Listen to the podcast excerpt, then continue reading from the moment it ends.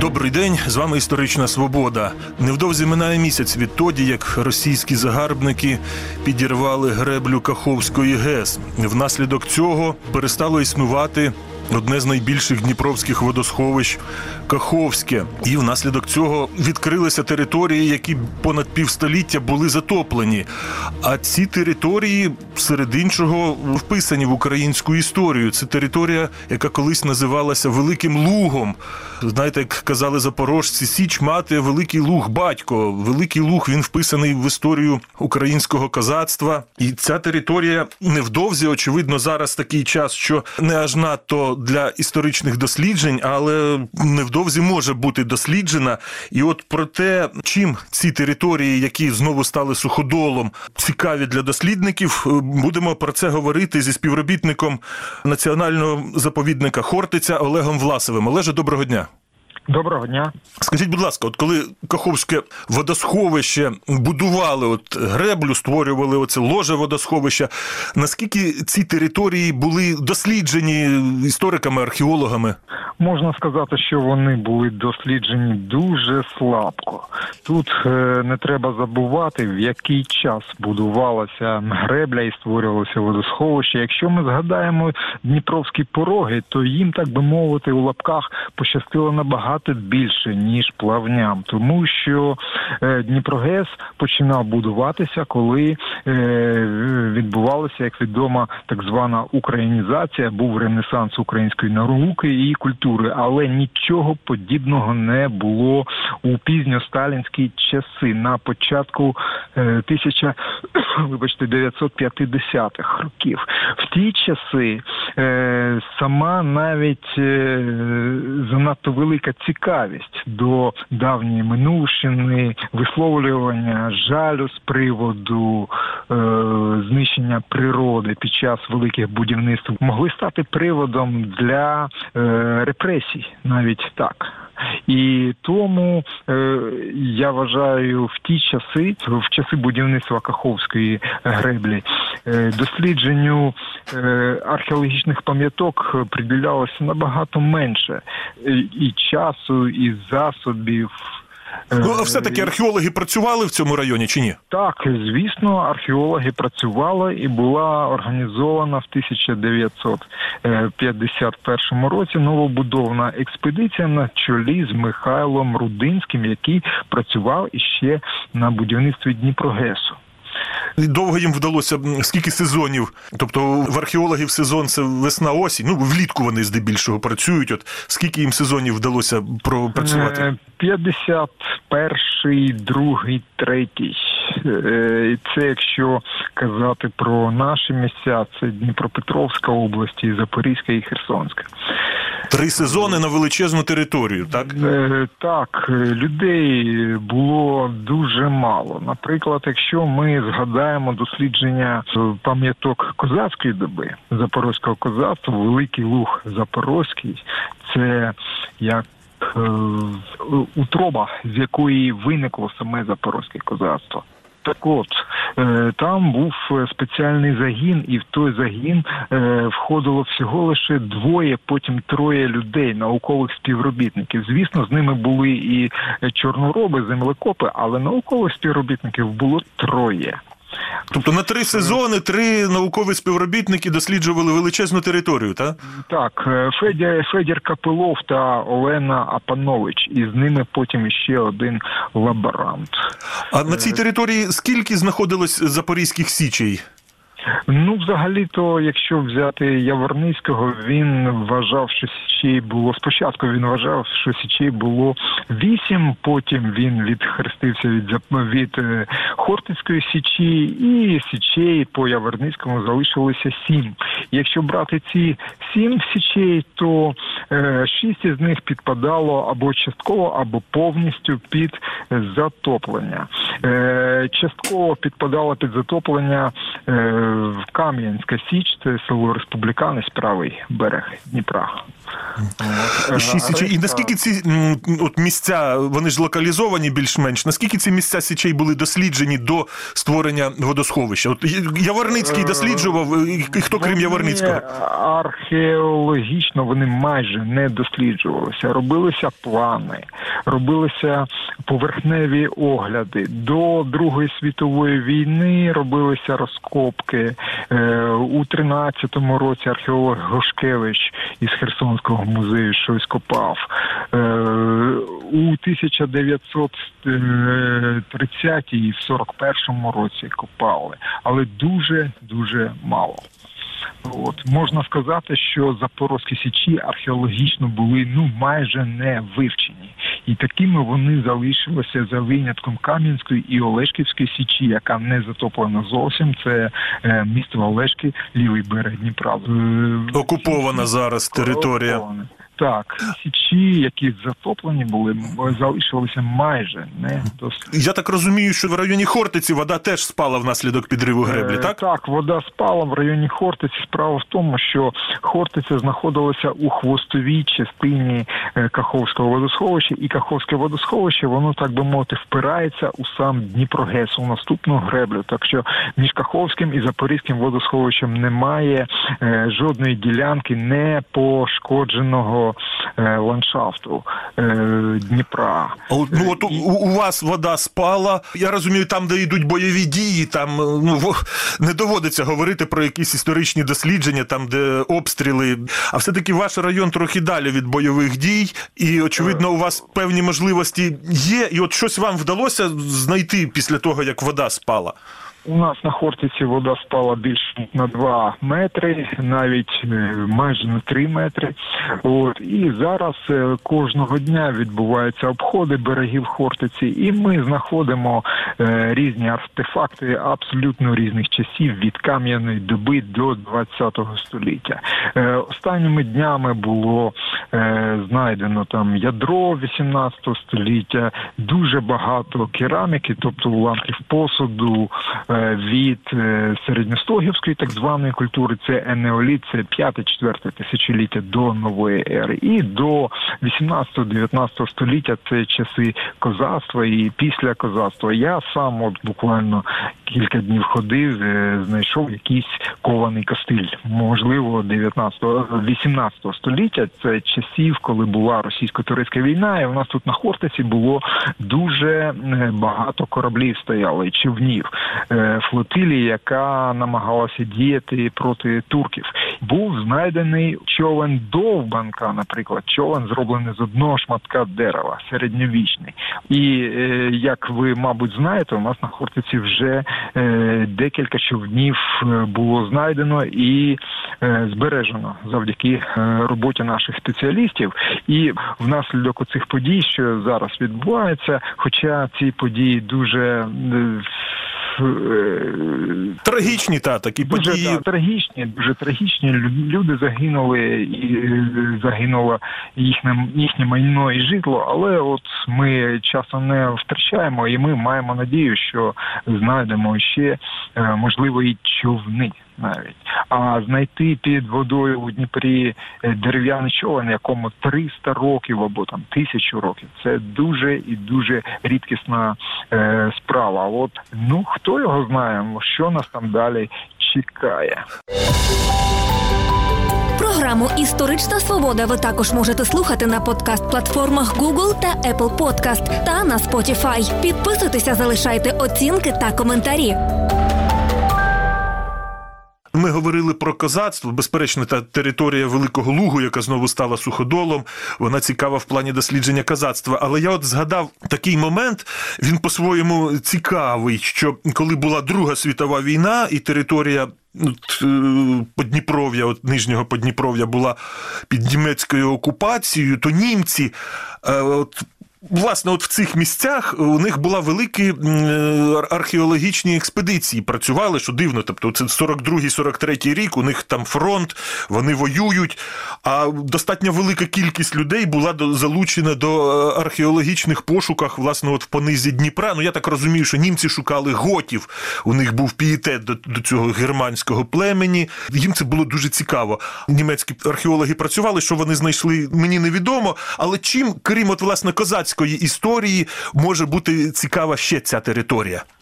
О, ця територія, можна сказати, це земля святинь. Оця земля, яка була затоплена свого часу в е, 1955-6 роках. Е, І ще давньогрецький історик Геродот е, згадував так звану гілею. Це слово з грецької перекладається як лісиста. Оце якраз майбутній великий луг Запорозький.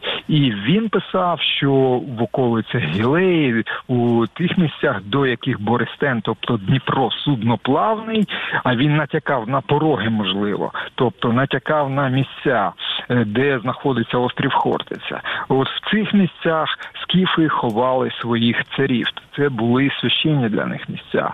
Е, Що стосується про скіфських е, скіфських пам'яток, то на берегах Каховського моря колишнього було знайдено десятки, може сотні скіфських пам'яток, і це не тільки поховання, кургани, яких тисячі у нас були, але і невеличкі поселення, і навіть городища. Наприклад, Кам'янське городище це місто Кам'янка Дніпровська на лівому березі. Це скіфське городище, так?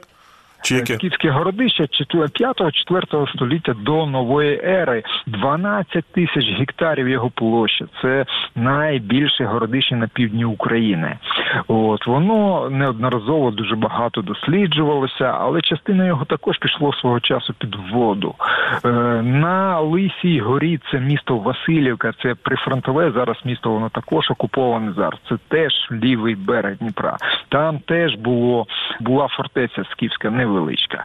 От і не рахуючи невеличких поселень, де жили ті скіфи, які відходили від е, е, скотарства і починали займатися землеробством. От також, якщо е, піти далі в часі, тобто ближче до нас, то тут треба обов'язково згадати германців готів, до яких, як ви сказали, у нацистів був великий пієтет, і це не дарма вони тут е, їх шукали, тому що про готів на е, Дніпрі е, розказувалося навіть у германських сагах, навіть тих, які були записані, уявіть собі, у Ісландії, де Ісландія, де Україна. І там в Ісландії збереглися книги, в яких записані саги про події 4 століття нової ери. 4 століття це коли готи вже воювали з гунами. Це були дуже криваві події, гунське нашестя, початок середніх віків. От готський історик Іордан називав Великий Луг Ойюм, що значить країна щедра водою. Ну звісно, тут було дуже багато річ. е, Плавні, річок. плавні ж це ж. Так, плавні, так. От е, скандинавська сага про Хервер і Хейдрика є така записана в Ісландії в 14 столітті. Розповідає про, е, е, про події, як я вже сказав, е, війни готів з гунами, і там згадується славна Діброва, що Мюрквідом зветься. Мюрквід це похмурий ліс. Це не що інше, також як не що інше, як великий луг. От. Що в цих місцях, е, наскільки пам'ятаю, Золота Орда закінчила десь е, своє існування в цих місцях. Е, ну, закінчувала вона своє існування не тут, але тут е, були дуже важливі для неї місця, тому що на Великому Лузі знаходився центр володінь відомого еміра Мамая, який жив у середині другій половині 14 століття. Хто вчився у совєтській школі, знає е, всіх тоді пічкали московську історію. Князь е, Дмитро Іванович, якого Донський називали, він воював із цим Так, Куликовська битва. Куликовська битва це 1380 рік. А до того е, столиця цього еміра Мамая знаходилася якраз у Великому Лузі, який тоді називався Мамаїв Луг, і декілька іще різних топонімів, тобто назв місць є в наших місцях, от які е, пов'язані з Мамаєм. Там е, Мамай Сурка річка, наприклад, Мамаєве городище. От е, значить, в 1953 році е, археолог Василь Довжинок розкопував татарське місто, яке пов'язують із містом з ну згаданим у е, історичних джерелах того часу. Називалося місто Шехар Ал-Джедід. Е, Він же Орду, він же Мамаєв Сарай, тобто палац Мамая. І в цьому місті було е, знайдено мечеть, е, лазні, також будинки простолюду. Але навкруги міста було зафіксовано, знайдено понад півтора десятка ще різних поселень часів Золотої Орди. Це були такі своєрідні дачі, вілли, де жили представники знаті. І от один такий палац також був розкопаний, але решта, решта пам'яток так і залишилися недослідженими. І досліджували їх вже після створення водосховища. От, А як наприклад, можна створювати після пірнали чи що? Е, і пірнали також. Е, е, Значить, урочище Кучугури воно залишилося у вигляді островів на водосховищі. І от туди по льоду у взимку ходив запорізький краєзнавець Володимир Шовкун у 1964-5 роках, і він там зібрав біля 3 3700 ординських монет 14-15 століття. А вже в 77-81 році була експедиція Запорізького краєзнавчого музею під е, керівництвом Георгія Шаповалова в урочищі Малі Кучугури. Це на північ ближче до Запоріжжя від Великих Кучугур, і там також було знайдено багато дуже цікавих артефактів, які можна, наприклад, зараз побачити в краєзнавчому музеї. Так що будете в Запоріжжі, заходьте в- і в краєзнавчий музей, і в, е, в наш ангар на Хортиці, де стоять кораблі і човни. От ви згадали оцей золотоординські монети, і от зараз з'явилася інформація, що теж знайдені золотоординські монети, е, ну, коли вода пішла з Каховського водосховища, але проблема в тому, що знайдені вони чорними копачами. І от чорні копачі зараз, попри те, що йдуть бойові дії, вони тим не менше доволі активні. І чи якихось вживаються заходи, аби вберегти археологічні пам'ятки на, перспективу для, для дослідження від чорних копачів? Так, на Хортиці я точно знаю, що вони вживаються, проводяться е, рейди, залучення, залучена поліція і е, залишені телефони, куди можна повідомляти. І декілька таких порушників вже було схоплено. Наші працівники постійно проводять е, обходи острова і слідкують за цим. Е, Я, е, оскільки це місце моєї роботи, я тут часто ну, ходжу теж по берегах, і я бачу, що таких порушників у нас на острові е, ну, їх немає. Принаймні я не зустрічав. Е, в інших місцях міста ну, вони ходять по пляжам, де е, сучасні люди могли щось, е, е, щось е, втратити. Ну, а власне, от е, наскільки я знаю, там десь на території Великого Лугу вже помічають людей з металошукачами, які шукають щось і, і такі Е, знаходять. Так, це Дніпропетровська область, це е, місце е, колишньої останньої січі, село Покровське, Нікопольський район. Е, зараз е, ця січ оголилася, і там уже е, повним ходом гуляють оці от копачі і шукають. І ми це знаємо із Фейсбуку, наприклад. От е, що стосується. е, Того, як із ними там борються, я тут не можу сказати, тому що е, це далеко від нас, і тим більше в Нікополь увесь час під е, російськими обстрілами. Але для цих людей це, як то кажуть, охота пущені волі. І вони не бояться смерті і ходять туди і шукають те, що їм треба. Ризикуючи життям. Так, Тобто такі от звитяжні люди, але звитяга їхня йде не на користь науці, не на користь е, археології.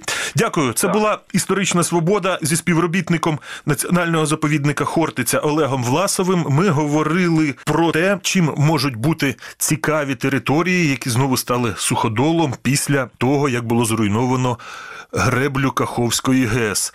Передачу провів Дмитро Шурхало. На все добре. Програму Історична свобода ви також можете слухати на подкаст-платформах Google та Apple Podcast та на Spotify. Підписуйтеся, залишайте оцінки та коментарі.